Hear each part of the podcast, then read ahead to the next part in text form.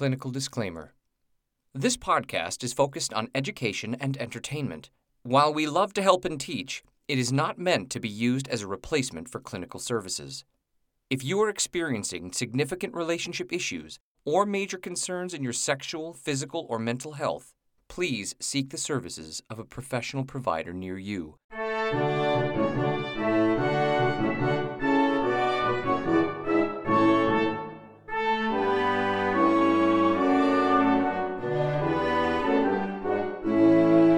Welcome to the University of Pleasure. Where we have sexual conversation to help build a happier nation.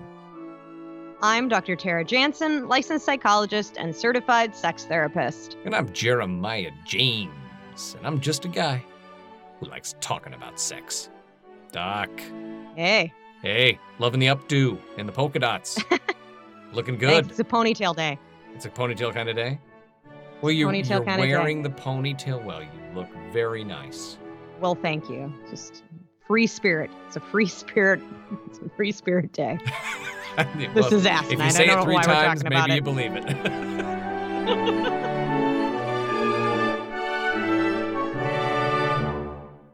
Welcome back, folks. Thank you for uh, being understanding in our little hiatus. Doc and I obviously were trying to uh, get our schedules together there before, but the doc is a very, very busy, busy person with uh, all that is going on and helping so many humans, which I have to say, thank you, Doc, for all that you do. I know it's a very difficult time, and you're a rock star for uh, helping so many people. But don't ever leave me alone again. Okay. I am sorry, Jeremiah. And thank you for saying that. Although I must say that I have lots of amazing people helping me help other people. So Well, got a good team. You are a rock star, and it's good to have you back, and it's good to be back with you. So, thank you to all of the people out there keeping us safe. We hope you are all safe and healthy, and you are still, in light of everything out there, folks, finding a little bit of pleasure in your lives, which we hope this podcast brings to you all out there. And now, we're going to move on to a topic. good. Good. I okay. So this topic, this is gonna this is gonna cause some waves. I feel it. People are gonna listen to this. It's always like, oh, it's always a wavy topic. it's definitely always. wavy. Here we go. The Great Pornography Puzzle. Traversing the rocky terrain of sexually explicit material. Oh, it's deep. Yes. I hope you're recording that part. I was. I was recording that. what she's saying, folks, is I was like, I left off at this point, and now we got to move on to this point. I said, so start laughing like you're involved, and then. Jesus. Okay. Nothing is not professional, right? So pornography, doc. Let's get on topic here. People are like waiting with bated breath. I maybe, maybe not. I am. They might be- I want to know. they might be I wanna learn vacuuming some things about or pornography from you. So, Yeah. please. Well, as you indicated, I this is a tricky topic. It's always a tricky tricky topic. Like, you know, I speak a lot and I talk with a lot of clients about Do you? Pornography. you just said trippy and not tricky. So you, then you then you followed up by saying, "I speak a lot." I'm like, "Do you? Everything okay over there?" Sorry, I'm, I couldn't let it go. Continue. You do speak Thank a lot. you. Continue. well, it, when I do speak with people about the topic of pornography, right? People can have some intense responses, right? And sometimes I'm not always prepared for them, and it's always hard to know um, exactly where to move just because, you know, certain people may take certain stands on it. Other people might see it as harmful. Some people see it as the best thing. Some people are a little afraid of it. And so it's just, people just have a lot of complex uh, reactions and experiences with pornography. Okay, so what's the actual answer? Give us the real answer. Is it good? Is it or is it bad? Are you? Are I mean, I just want the definitive answer. Well, first, you should know me well enough to know that I absolutely would never give you that. Oh, I was I was seeing if I could back you into a corner and have you be like, No, oh, blah, blah. most of my most of my answers are going to be it depends, right? it's about context and you know Yes. individual experience and value systems. So I don't think there is a right or a wrong. I think that that's why people are always kind of debating about it, and people, it's why it is a tricky topic, right? Because there isn't a right or a wrong answer around pornography. Uh, we Um, disagree because I think it's great. I I have been a fan ever since my buddy had a magazine that he got from his buddy's dad's place. It was Swank. I even remember the title. Okay. The title was Swank. No, Swank is the name of the magazine, Doc. Swank. Well, that's what I'm asking. Like the title of the magazine No, I was hadn't gotten Swank. to the title yet. The title was How to Screw in 92. Amazing. Although I do think that there should be a porn with the title Swank. Swank. Oh, there's got. I'm sure there is. I'm sure if we Googled it right now, there'd be one. Yeah. Maybe. But, But yeah, I learned a lot. I learned a lot from that. I learned I like how to that screw in 92. I do. Can I just say that I like that there may be different rules for screwing in 92 versus 93? You know, Like, there's this like a really specific set. Like you need a Diet Mountain Dew while Yeah. you're. Of course. I mean, or or Crystal I- Pepsi.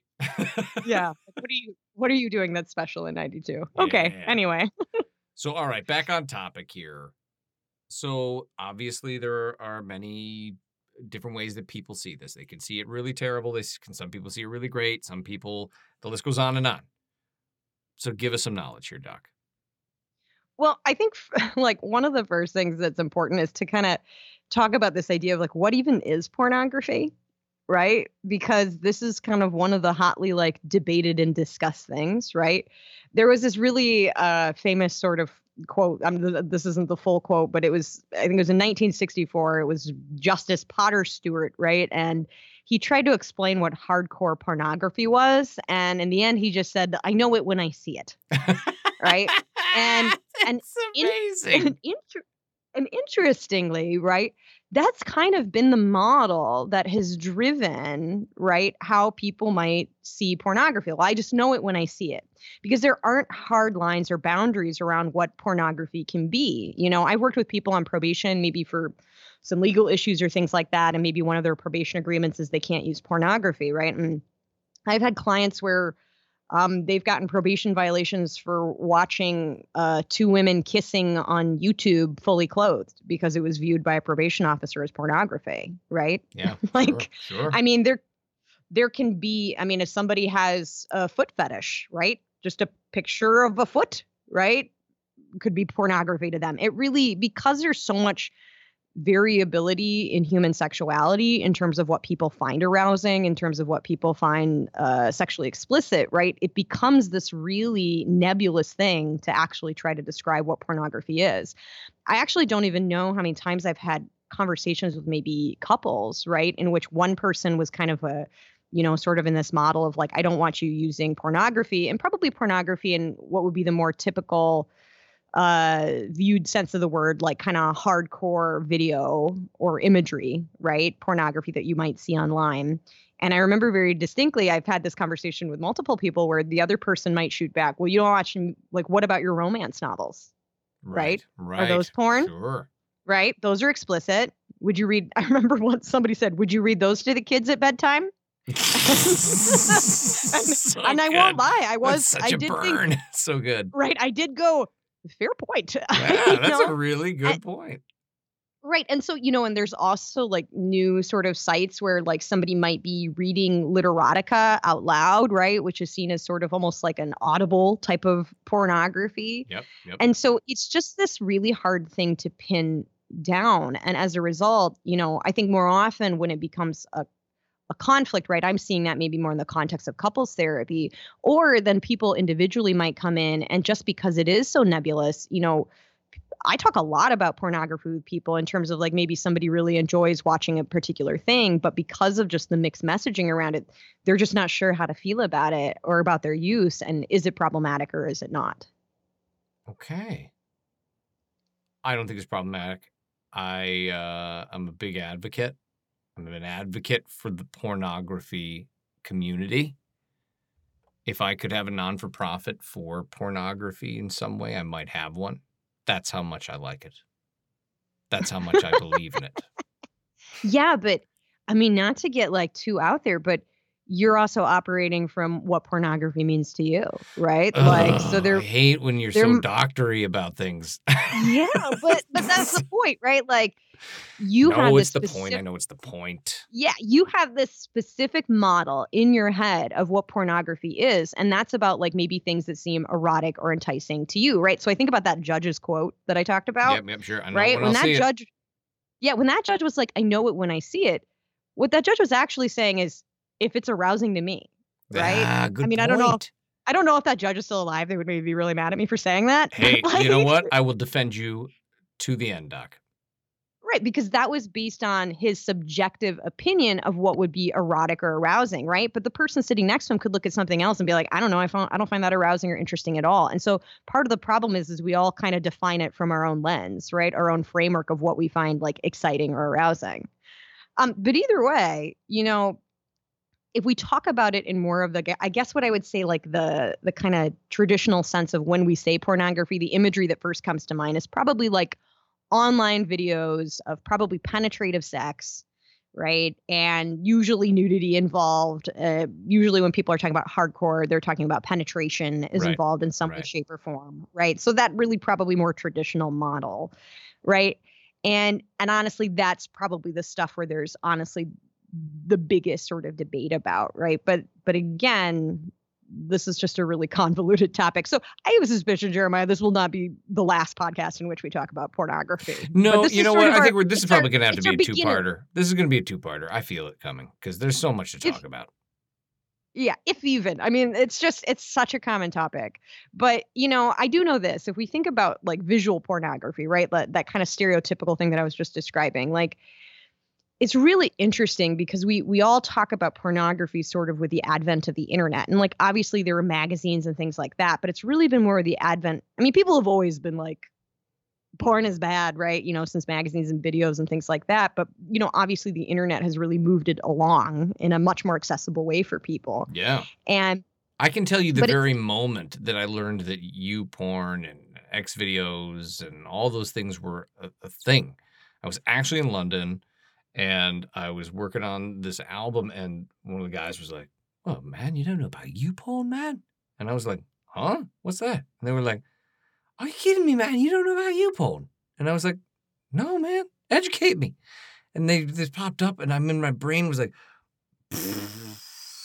explosion. Listen, you don't know what he had to go through back in the day to get your hands on this kind of stuff, Doc. Like that Swank magazine was like treasure. Okay, that thing, you know, that lasted me a good long time. So, you know, now it is so accessible. I don't know. I don't know if I'd I can honestly tell you. I don't know. I've said this many times to people, just even just joking around and, and, and basic conversation. I don't know how I could live in this world if I was 11 or 12 with the access.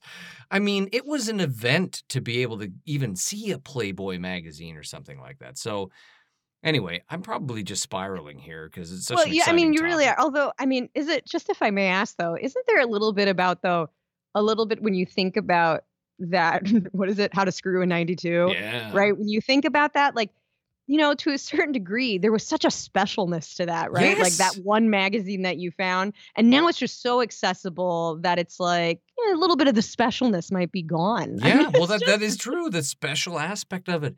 And that's what I'm saying. You know, I feel like an old man when I'm like, kids, you don't understand the struggles, you know, because it was a struggle.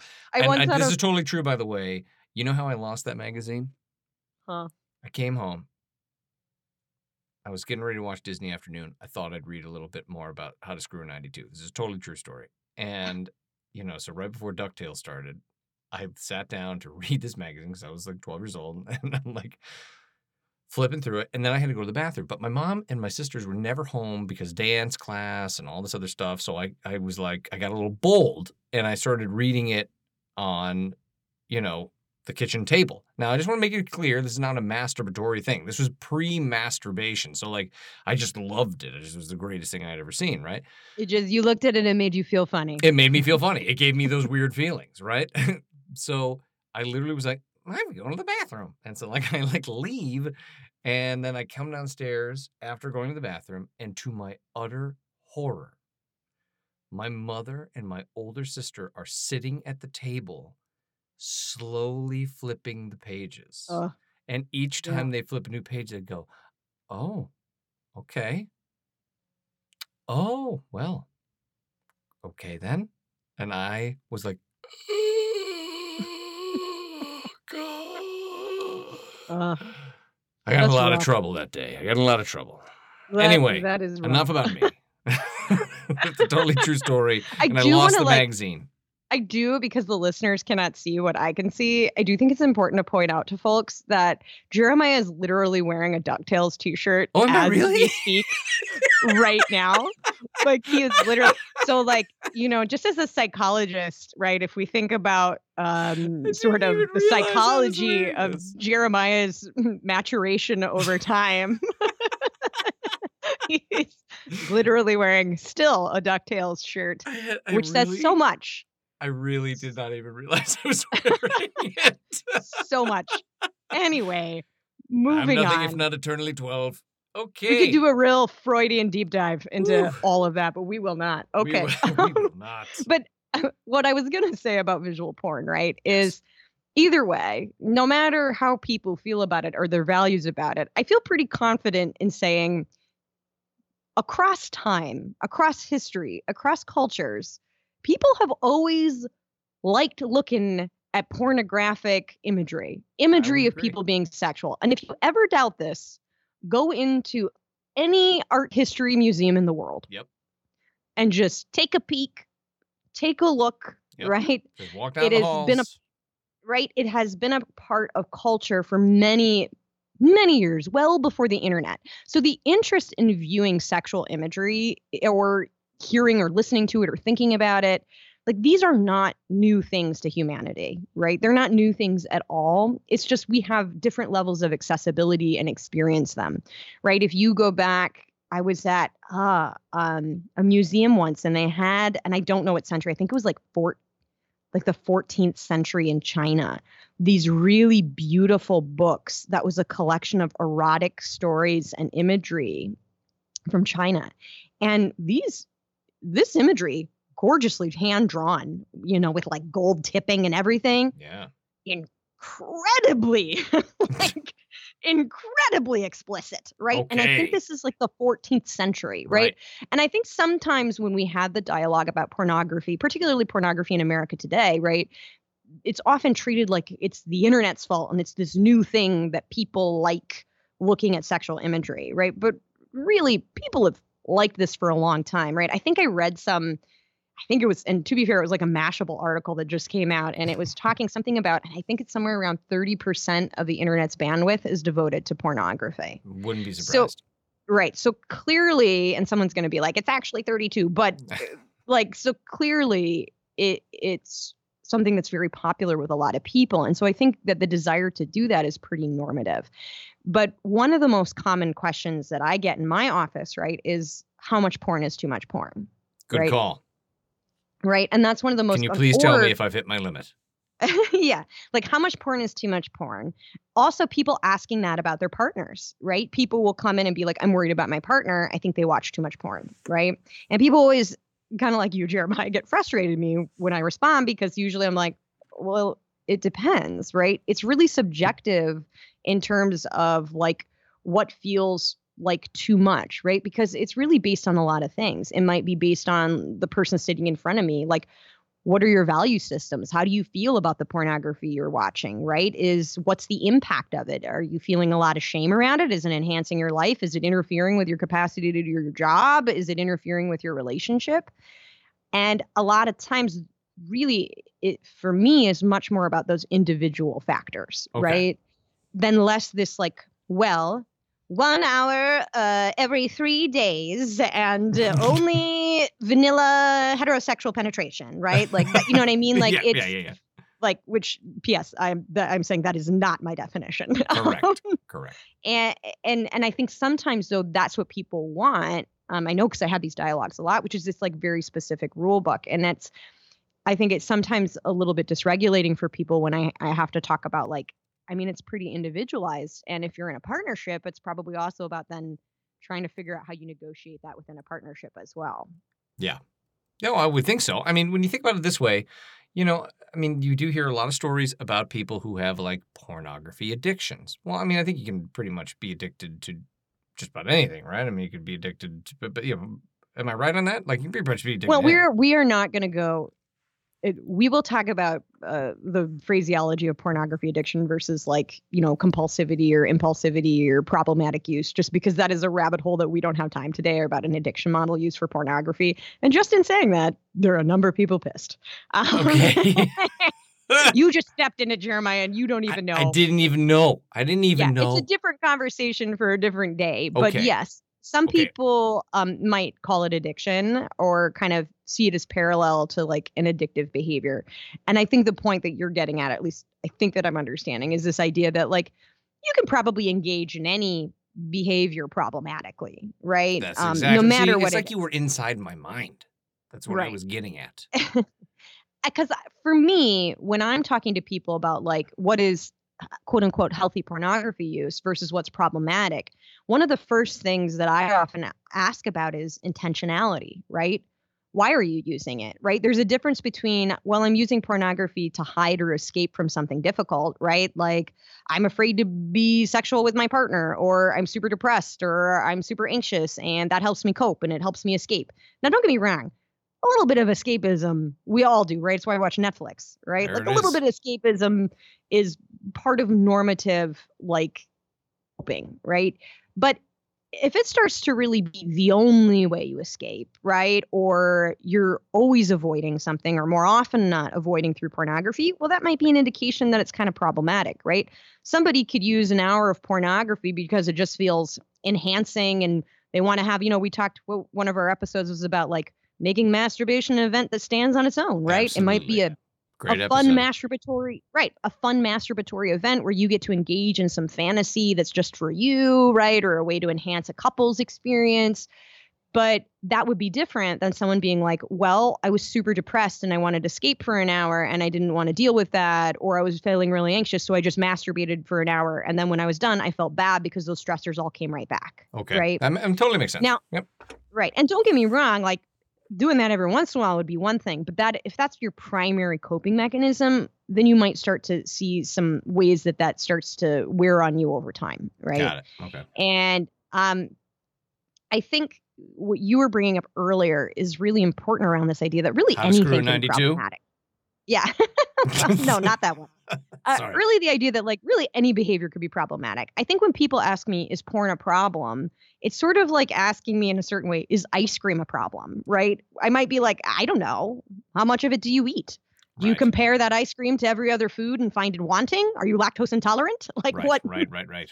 right it's much more about the con- that's what i mean it's it's so much more about your personal context and so really long story short it's really about individual impact right and um, a lot of times i might see people around their pornography use and very little actually changes around like what type of porn they're using or how often they're using it. But what they end up working on is their intentionality behind the use right? So hey i've been using this mostly to cope with um, you know difficult feelings or emotions and avoidance and now i really use it when i'm feeling horny and i just want to have a nice sexual experience right? And they may not even actually change. Now to be fair have i had clients many clients who are using it in ways that have been really problematic for them absolutely i've had people that might use pornography to the degree where they're losing jobs because they're looking at it at work or they're not going to work or they're not doing other things other life responsibilities because they're spending 8 12 hours a day on pornography That's a lot Right. of porn. that is a lot of pornography right so obviously you can always have too much of a good thing right um, amen. And then the other type of way you know that's more about frequency and but the other ways in which that it can be problematic for people is when they have you know some really specific value systems about sex and sexuality and they feel a lot of shame about what they're looking at you know Yeah, they sure, feel a lot of sure, sure. shame about the arousal that they have and um you know sometimes that's actually more about working with people to help kind of navigate some of that shame right? Um and so that's also not an uncommon reason. Maybe they're not using it that often but they feel really bad about what they're looking at. And sometimes it's about maybe helping them figure out if that's what they want to be looking at and how to maybe get away from it if they need to or maybe it's just about that thing that they're looking at is maybe okay for them and it's about you know navigating some of their values around their attractions their interests their arousals. Like a good example of that would be like i have actually had a number of cisgender heterosexual women in my office that have been like i love lesbian porn and i'm worried i'm a lesbian right Sure. Now- no, I, I, you know what? I've had, I've had this, I've had that happen. Female Right. friends. Yeah. I've, Right. th- when they get really I worried mean, about it. and and, um interestingly just of note uh Uh, By the way, is- I'm just going to take some notes on this so I can uh, just call some people about life coaching if they need Nope, it. So please can don't. just and I'm Please gonna- listen? Um, just regurgitate what you say here. no Continue. please don't um but like you know that would be like these scenarios in which right that's really more about helping people understand like human sexuality and right like you can like something in fantasy and maybe that for maybe for some people that might mean that you want to date or be sexual with women or for some people it's like no i just like that in fantasy but i still really would prefer to partner with men you know specifically in the case with like people that are currently identifying as heterosexual women Sure. But also side note uh if you if you look at like stats on like pornhub around what type of pornography women seem to enjoy lesbian porn is always at the top of the list regardless of really? Regardless of their sexual orientation Wow. and so just for whatever that's worth just See, that little I just wrote that down. Mm. I'm going to call friends and be like, listen, info." I just would like you to know, as the life coach, that the number one search thing is always lesbian porn. So nothing to worry about here. great thank you welcome. thanks Jeremiah. See, Doc, you didn't need all Uh, that schooling. You didn't need all that schooling. You just need to know a doc like me. And then, Yeah. well, like if you were me knowing a doc, you follow what I'm saying with that. i mean i i guess i mean Anyway, continue. I think we're getting close to a break, by the way. I feel it. okay But I'm not going to Well, say we're going to take a break because I know you're going to interrupt me. See, you already I do. But before we go to a break, can we talk a little bit about ethical porn use? Yes, what that please. is and what that means. Okay. So a lot of things uh, people might be coming across on the internet a lot this idea of like ethical porn use or feminist ethical pornography or ethical pornography. Um, I love this, by the way. I think it's um, a great trend that has been around for a little bit here, but it's the it's the idea really there's there's certain types of pornography that are referred to as ethical porn, meaning that it's made legally, it's made with people of age, with fair wages that are not under the influence. Basically, there isn't any kind of coercion going on there. That It celebrates yeah. like Right. It celebrates the diverse. It's very sex positive. It celebrates the diversity of different body types, uh, demographics, and then it also just tends to portray more real life sexual scenarios, and it Okay. really celebrates sexuality. I see this. And, is, I'm, you know- I'm already a fan of this. Right. And there are a number of these sites and some some people that do some and create some really amazing content. Um, and feminist ethical porn or made for women ethical porn might be pornography um, that's made by female identified people. Now that sometimes may or not be pornography geared towards female identified people or sometimes is geared for anybody that finds it interesting. Um, there's lots of different sites and subtlety within that.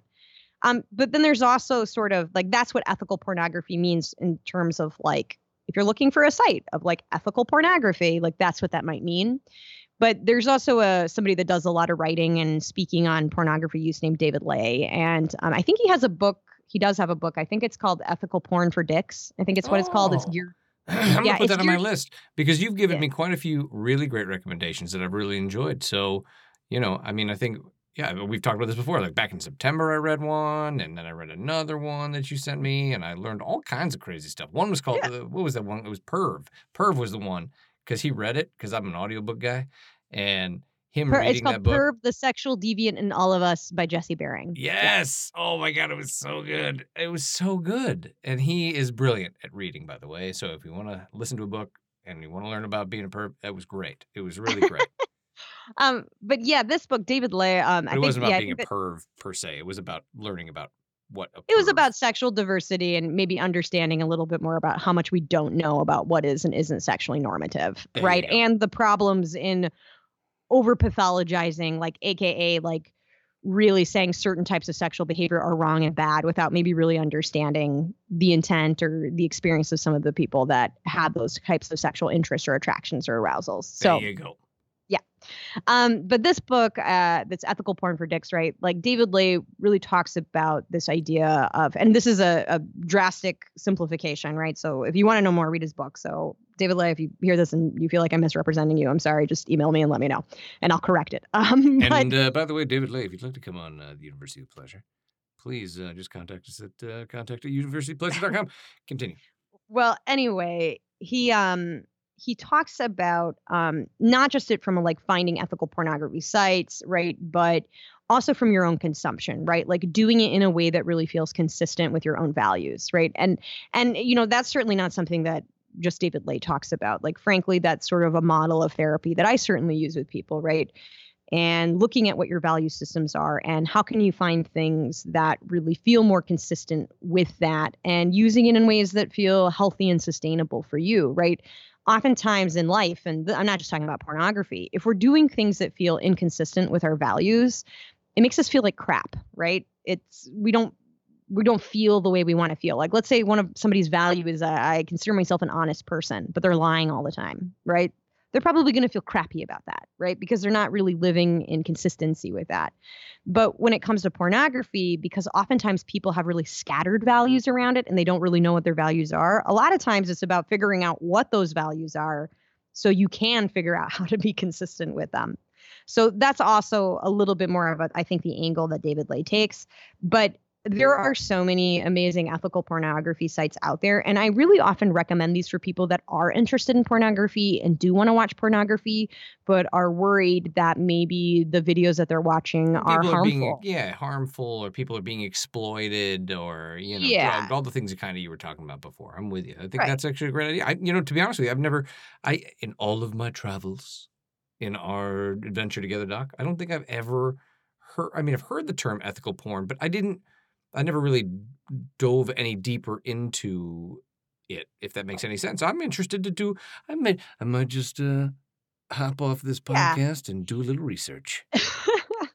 well and i and i think that like uh i really like i said i really like this because i think it helps find a nice middle ground for people around like feeling better about the things that they want to watch and they're enjoying now keep in mind when something is made legally and it's made ethically that often means that you have to pay for it right fair wage means often those people have to be paid I got So money in my pocket and I'm right? ready. They are often rock. subscription sites, and uh, many of them are very reasonable. There's a couple of really great sites like Bellesa.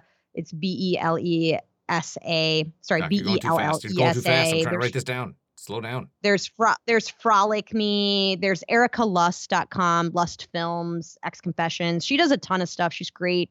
Um, there's so many of there's so much of this stuff out there, and I think sometimes people just don't know about it I, do, I and so they know. just are like they're just like Pornhub, right? But you know, you can't. It's also if you're like sometimes people are a little nervous. Like let's say they like things are like barely legal or stuff like that, but then they're worried that the people in it actually aren't legal. You know what I mean? Like yeah. Ethical porn sites are really doing more work around like, hey, we we want you to feel pretty confident that the people that you're watching are legal and they're of age and able to consent. Well, And that's such an great. important thing. I know what I'll be doing tonight. So thank you, Doc. Excellent. Anything else you'd like to touch on before we take a break? Because we've been talking a lot. Yeah, I mean, I think really just ultimately, just it's probably more before we move on to the next segment, just to sort of summarize, like when it, I think sometimes people, when is there a problem, right? And and you know that's sort of a nuanced conversation, but there are like a few things that I would say like these would be red flags if you can't control it, right? If you can't control how much you're using and you keep telling yourself like or what you're using and you're saying I'm never going to do that again, and you keep finding yourself using it again. And again, that doesn't necessarily mean that what you're using is bad. It just means that maybe you got some stuff to work out about it, right? Um, when you feel intense shame or distress about your use or desire to use, for some reason, I have lots of people that come in and like rarely look at porn, but they think about looking at it a lot and they just feel bad about that. Right. So, you know, um, and then also when it's negatively impacting other areas of sexuality, like i.e., like sexual functioning or a sexual relationship with someone else. So when I say sexual functioning, sometimes people inadvertently develop some maybe not so great habits for partnered sex while masturbating. Like, so for instance, sometimes people might edge. So like edging would be right when you like masturbate up to the point of orgasm, like close to orgasm, and then you stop and then you keep going. So basically, in those moments, what you're training your body to do is to like really take longer to orgasm. Right. And so then if you go and try to have sex with a partner and you want to be able to come really fast, for some people it might not be a problem, but for other people, if you just spent time training your body to take 4 hours to orgasm and that's most of your sexual experience and then you go and try to be sexual with a partner, that might actually cause a problem. Yeah, it could right? be tricky. Right. Um and the and really and this is probably the good segue for the next segment is honestly when it's creating a lot of conflict with a partner. Great So segue. those would be those would be the things I would say to you might have a problem. When I mean like a problem, I don't necessarily mean that what you're doing is wrong or bad. It's more of like you might have something to work out. there That's it really is. more of what I mean by problem. And that's what the doc is going to explain when we come back.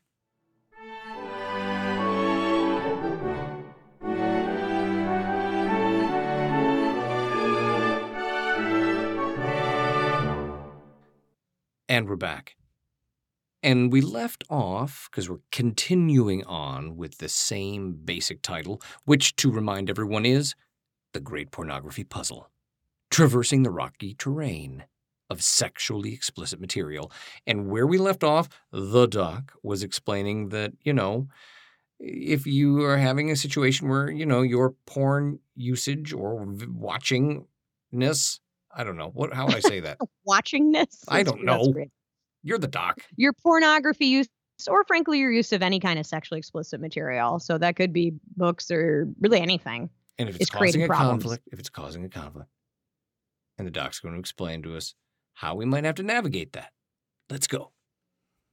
Yeah, I mean, really, I I navigate conflict regarding someone's pornography use often, often, right? And you know, interesting. Like I think I've mentioned in many podcasts, people talk to me about sex all the time, and many people that are not my clients, right? well, well, it's you know what. My listen, to be fair, like when you're like, uh, what do you do? You know, oh, I'm Dr. Tara Jansen, and I am, you know, a, a licensed sexual therapist. I mean, I'm sure that's not the first thing that you say, but you know, when somebody hears, it's like, again, I think we said this in other podcasts. It's like, you know, somebody says that they're a dentist. You're like, oh, how's how's this look over here? You know, like, I mean, honestly, I don't mind. Obviously, I'm passionate about the topic. I love it, but it is. I mean, I don't go to a lot of dinner parties these days, but or ride on planes. But I have had some very interesting conversations on planes. Right. But you know what? It's much more. Int- it's better than telling people I'm a psychologist. That one actually goes in, on a plane much Ooh, I could see that being really rough.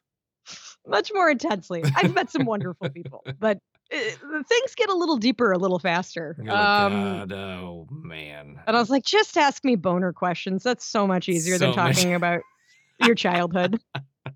Love it. Um, anyway, so people talk to me a lot about uh, pornography, and like I have like friends or people that just like you know are kind of acquaintances, and like this is an area of conflict, right?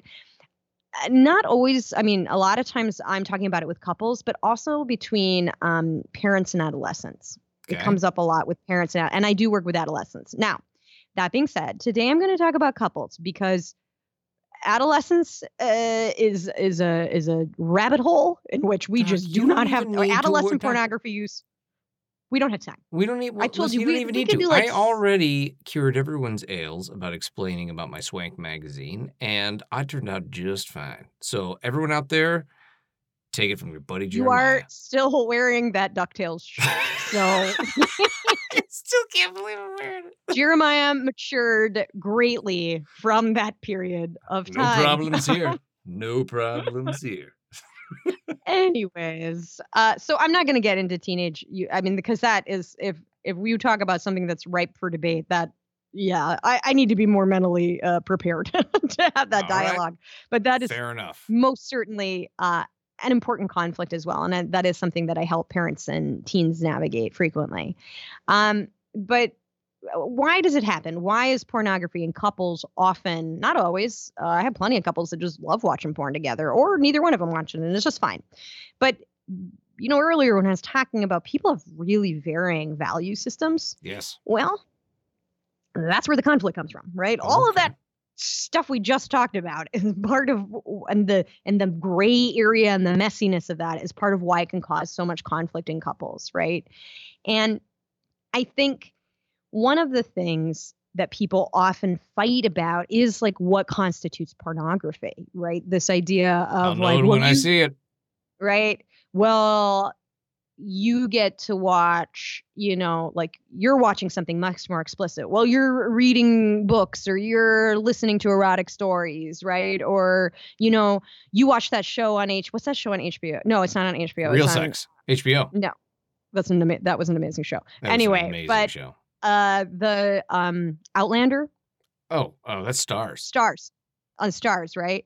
But that is a really sexy show, right? And you could, and it's and it's placed. I mean, it's based on a series of books, right? But like, I've never. I mean, a- honestly, I've never watched it. But if it's anything like they did with uh Spartacus, which was like 300, the movie meets straight up like porn. Like it was just boom together, and there's a. I, I think uh, Outlander is, is a hot show. There's a lot of eroticism. maybe I should be watching Outlander. Yeah, man. in that- in that my show, but- wife's got it down. I, you know, she Right. likes that show. Maybe there's a conflict.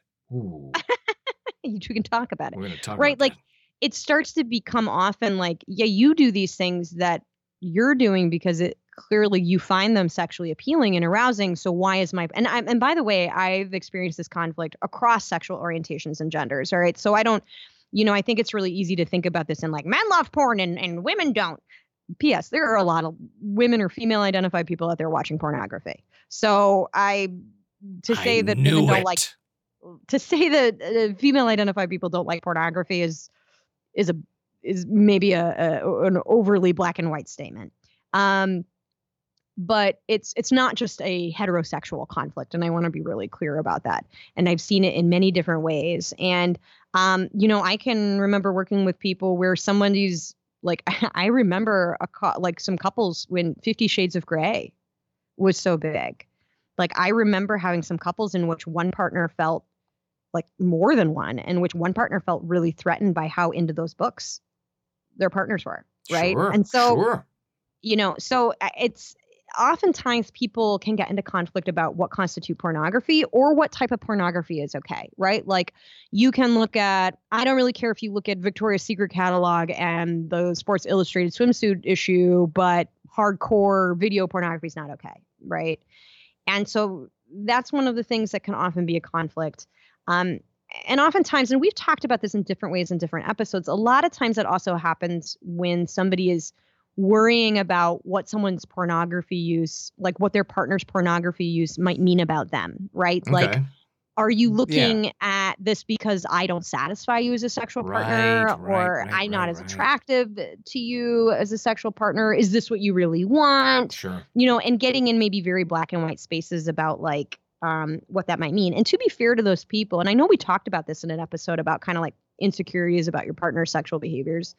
To be fair, right? Like we do make pornography often somebody using pornography seem like they're doing something very evil and bad and like perverted, right? Right. I mean, well, yeah. think I, mean, that's. I mean, that's usually the mo. It's like, you know, uh, I mean, depending on the circles you run in, and depending on you know how you were brought up and your views and all that stuff. But yeah, a lot of the time, it's usually just something that's like shame, shame.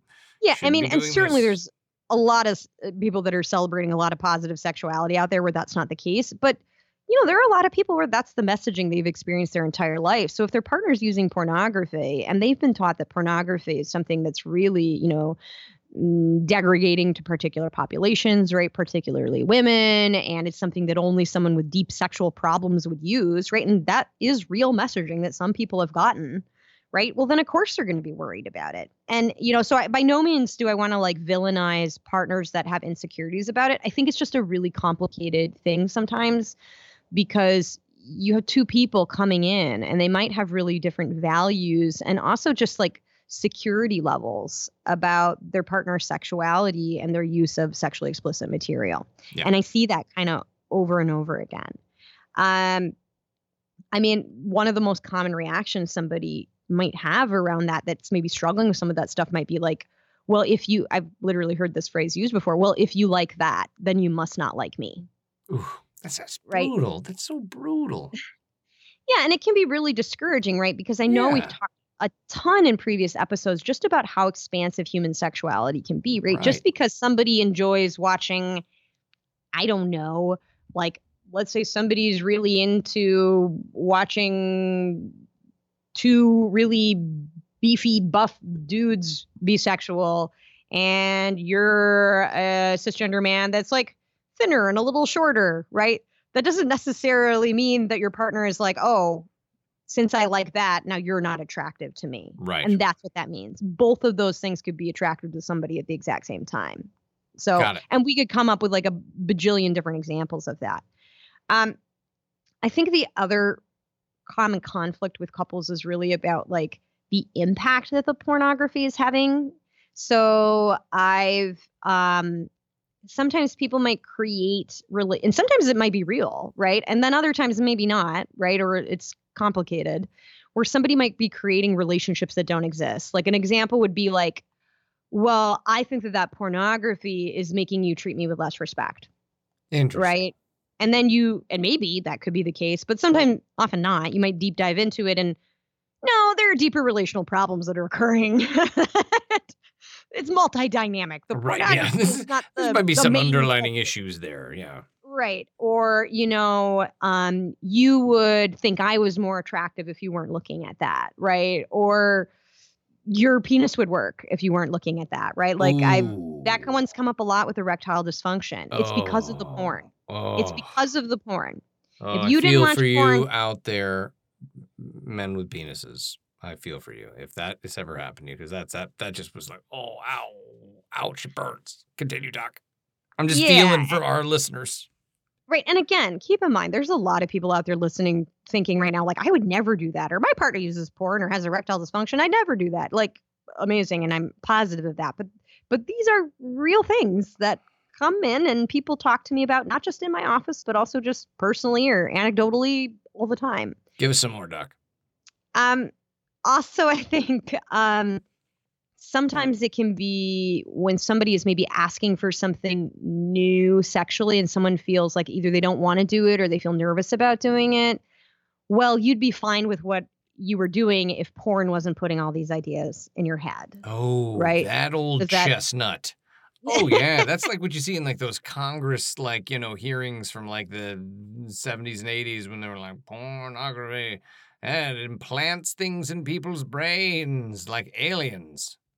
Yeah, and, and to a certain degree, might you see something important and say, oh, that looks interesting. I'd like to try that? Sure. But you could also just as easily see it on a TV show, or keep in mind, the human sexual mind can get very creative and it does tend to love variety. own. I've got a very active imagination. So, to entirely, could pornography play a role in that?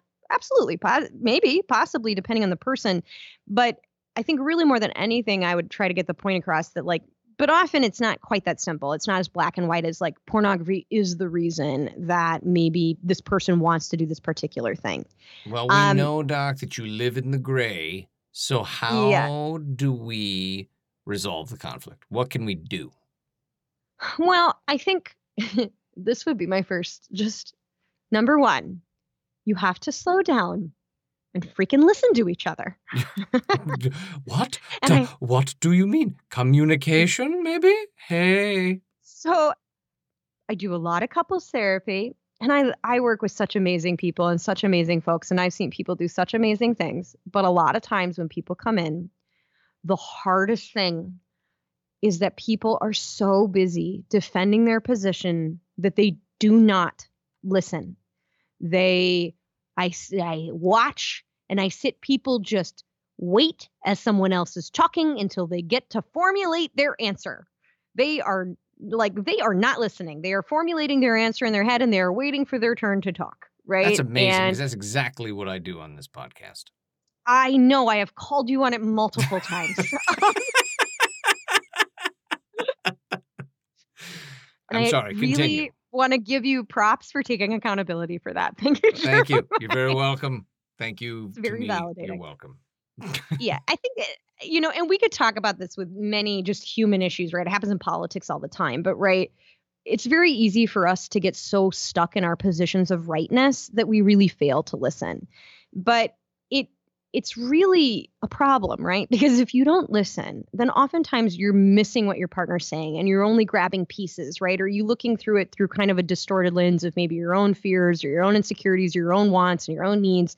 And it's very hard to solve a problem right? When people won't sit down and take the time to listen to one another. And so this is something that sometimes I'll have couples do if they're really having a hard time. And this really it sounds cheesy, right? But it it can be pretty effective. I will have people sit down at like a table, right? Like carve out a time and sit down at a table with a pen and paper and they like I'll be like, if, if they're really struggling with listening, all right, your partner talks, you write down what they say, and I want you to repeat what you wrote. And until they say you've got it right, you don't get to give your answer. Oh, damn. Right? You don't get to give your response until you actually, and I do that in session with people, sometimes not with a pad and paper, but when people aren't in session, sometimes having something that grounds them, like writing Sure, it down Sure, is sure, a little helpful, right? Where I'm often like, you don't get to respond until you do that. And now both people have to do this, right? And the reason that I do that is because you have to slow down, right? In order to listen, you have to slow down enough for your feelings to simmer a bit, Mhm. right? So you're not hearing through boiling ears as as to what the other person is saying. Um, I think, and that idea of like, get it, make sure you know what they're saying and in correctly interpreting what they're saying before you respond. I cannot tell you, Jeremiah. I do this all the time in session where I'll say, What did you hear them say? And the things that people will repeat,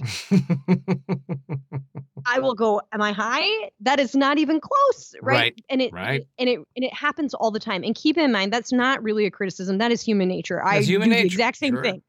Like I've done the exact same thing. I'm sure I did it multiple times with my parents growing up, right? like, but whenever emotionality is high or we have a lot of like just intense feelings about something, it really can distort the way that we interpret things. And so you would be shocked. And a lot of times we're not aware of of these kind of weaknesses in ourselves. And again, these are global. This isn't a specific person. These are global. If you're not checking out what you heard, you could be completely distorting what your partner is saying. Um, and you really need to know what someone is saying if you're going to get anywhere with it. The other tip that I have is give your partner the benefit of the doubt. Most people are not psychopaths. And when I say that, what I mean is people that are psychopaths, like psychopathy, which is a widely misused term, but part of what that means is like this very real struggle with empathy, like empathy and caring about others, right? That's not most people. Most people are probably with you because they care about you in some way shape or form try to give other i don't that doesn't mean that they're not capable of hurting you or creating some problems that you got to work through but most people do give a shit if they hurt their partner or not right Okay. and I mean, you got I, to give people the benefit of the doubt I have to agree with this because listen, just, you know, if somebody's with you, they love you, you know, more than likely, and uh, you just just listen, hear them out before you freak out. See how I Yeah. did that? Oh, T-shirt for Look at that. Look hear at them out before you freak out. I probably took it from a bumper sticker or something, and I just don't remember. But th- anyway, continue, Doc. I was with you. I just wanted to say that I was listening. Great. Um, I I would say that the other thing I would do is this is it's a bit of a process called ex, it's called externalizing. Try not to make it about you or them. People often when they're in conflict in couples will make each other like the villain of their story, right? Like if their partner is doing something they don't like, it's like you're a villain of my story now. Like you're doing something to me or you're trying to take something from me. And again, previous point, people are often not doing something because they just want to harm you, right? And so part of it is like more treating it like something that's outside of you as a couple, right? Like, and what I mean by that is really, and this takes a little mental gymnastics and frankly a lot of maturity, right? But practicing like, huh, this is just really more a difference or an incompatibility in values rather than something you're trying to do to me or I'm trying to do to you. Makes sense. And honestly, this is a really good strategy for a lot of couples conflict, right? Like differences in parenting values. I mean, you could use this all over the place in couples. I don't have any kids that I know about, Doc. So move along. Right. And the, re- the re- that was astonishingly astonishingly selfish. Thank you, Jeremiah. You're so welcome. It's keeping it real. um uh, so really why do that well really it takes it outside of the two of you and when you're blaming each other you're trying to solve an issue as competitors or adversaries versus if you just name it as something outside of you an incompatibility a difference now it's something you can approach as a team and i know that that sounds cheesy but It's not you are cheesy. but you are definitely going to get much further and much farther when you approach something from the same side versus from these completely opposing adversarial positions. I totally agree, and and I'm not not no, all jokes aside. I really that that is something I think is extremely important, and I know all the things that you say are important, and I'm always so grateful when I. I, don't know about all. and I don't know about all the things, but I had a Mountain. Dew comment earlier that was really pretty useless to everyone. So says you. But but in all honesty, you know, I really feel, Doc, that you know that's such a such a big thing. If you can put it aside and just say it's an incompal an incompatibility or uh, just a difference, you know, that really gives perspective, and it then it doesn't become us versus them, me versus you. You stop doing this because, or I. You know, uh, I, I- I just I think that's a really important thing, and and I and so, yeah, I just wanted to chime in there and say I agree. well, thank you for your time. You're welcome. No, I mean, I honestly, like it's so often. I mean, I've been in situations where it was, you know, why are you not doing this anymore? Why are we struggling? Why am I? And it's your fault, my fault. You know, whose fault is it? And instead of that, it was just it was an incompatibility, and and it's really just nice to hear uh, because I've been able to come out on the other side of that, where we actually ended up coming at it from a place of being a team and going, hey, you know, this is just something that's we're just Yeah, it's I an mean- incompatibility, and that and that's okay. And now we Yeah, can deal with that. I often talk to couples about it like, this is a bummer. Yeah. you know, like more from a position of like, what a pickle Yeah. versus like you're the worst. You know you're just yeah, gonna you're gonna get a little further and a little farther with that. Um, eh, but sort of in that same vein, one of the other things that I really recommend in terms of trying to work on some of this stuff is really if your partner is feeling really threatened by your pornography use, rather than just defending your right or whatever your reasons for using it, try to understand why it may feel threatening to them. And this is a really big part of this. Remember I know that what you're gonna say. Hang on a second. I know what you're gonna say. Hide it better. Clean your browsers. That is absolutely not what I'm going to say. Okay, I What thought I was I in your going- brain like you were in my brain before. I was on the wrong. Nope. It was on the wrong trajectory. Misread the cues horrifically. Okay. Um, what I was going to say was remember that validation is not agreement. You saying that you can see why somebody feels that way or you trying to understand why that feel that way doesn't mean that you're saying like, okay, I think you're right and we're going to do what you want to do, right? Validation just means you're saying, hey, I'm taking the time to understand how you feel. And when I think about it and I put myself in your position, I can understand that. And a lot of times people don't want to do that because they feel like they're giving up their position, right. Right? They That feel like they're they're giving up their post and their position. And I just always like to remind people, validating someone's feelings, saying like, I get why you feel that way given your experiences, given your positionality, is not the same as saying, and I agree with you, so let's do everything you want to do. Those are different things. And so the reason that I think it's important to note that those are different things is if you think they're the same thing, then you're probably not going to be validating someone very much. And that is going to make it also really hard to move forward from things. Um, and this is probably the last big, I got two, this is the last big one I got real here. Be be willing to compromise. For real. Yeah. You have to be willing to compromise, It's true. Not you gotta give a little to get a little.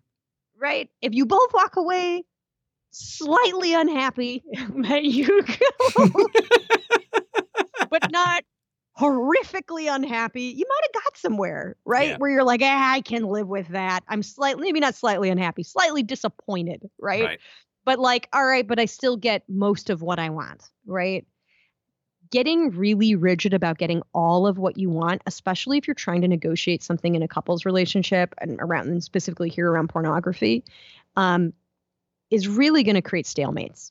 And if both people take that position, you're going to be stuck there for a very long time and potentially in ways that become more and more problematic over time. Right. And then finally, as always, with any of these issues, whether it's your personal pornography use or it's causing problems in your in your relationship, if you can't figure this stuff out on your own, please, please go talk to somebody to help you. I'm a huge advocate of that. I'm a huge advocate for you. I think um, what you do for people is just incredible because really, sometimes guys and gals and people and folks just know that sometimes you might hit a wall and it might be just, you might not be able to find those answers. And just going and getting some help, talking to someone like the doc, you would be surprised at how uh, an outside perspective can really be helpful. Um, so thank you for all you do, Doc. Well, absolutely. And like I said, I got a lot of people helping me. So, you know, all, a lot of the good work I can do is because of the good work of other people. But one of the things I would say about getting help is I know that getting help around issues around sex and sexuality can feel like a really intimidating thing because it is there is often a lot of shame involved sometimes in that process or embarrassment. And um, you know, especially because a lot of providers, like we said, are doing telehealth. You know, look, you know, there's a lot of people that can hang with those conversations, but especially if you're looking for people that are certified sex therapists or trained in sexual health, like I, often tell clients, like, you know, good luck shocking me. right, right. I dare you. I Yeah. dare you because really, um, you know, I talk to such a diversity of people, which is such a privilege about so many diverse experiences that, like, my job is not to sit there and judge you and your experiences. Um, and that's really not the framework that I'm ever thinking about it from. And most good professionals I know are also in that same boat. And there's a lot of really great providers out there. So I just wanted to say that, that, you know, I, I know sometimes it can be hard specifically around these issues, but um, sometimes if you take the leap, you might be surprised how easy it can actually be to to to talk to someone about it. Absolutely. And you all hear how easy the doc is to talk to. So just use her as the perfect example. The No, A please. plus, bar none. Her I don't and I don't want them to I am so much nicer to my clients than you, so I don't want Wait, I don't want the way that I interact with you to like represent how I might engage with others. of course not. Of course not. I think all of our listeners out there know that if someone was talking to the doc and was a client, it would be very different than talking to the Jeremiah James. And with that being said, I just said my name and I'm a guy who likes talking about sex. and I'm Dr. Tara Jansen, licensed psychologist and certified sex therapist. and 100% nicer in person. So, thank everybody for listening, and we'll be back again next week with a new episode. Have a great week. Stay safe, stay healthy, and even in these difficult times, take a little time to find some pleasure. Take care.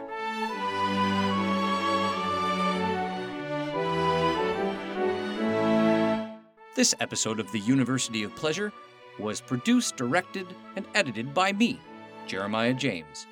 It was written by Dr. Tara Jansen and me, Jeremiah James.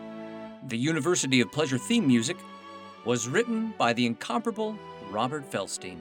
And special thanks to our new associate producer, Kyle Binkley. And please remember, we want to be as inclusive as possible of the diverse experiences of others here at the University of Pleasure. So please email us your suggestions for topics that might be suited to you directly, questions, feedback, or just really great sex stories at contact at universityofpleasure.com.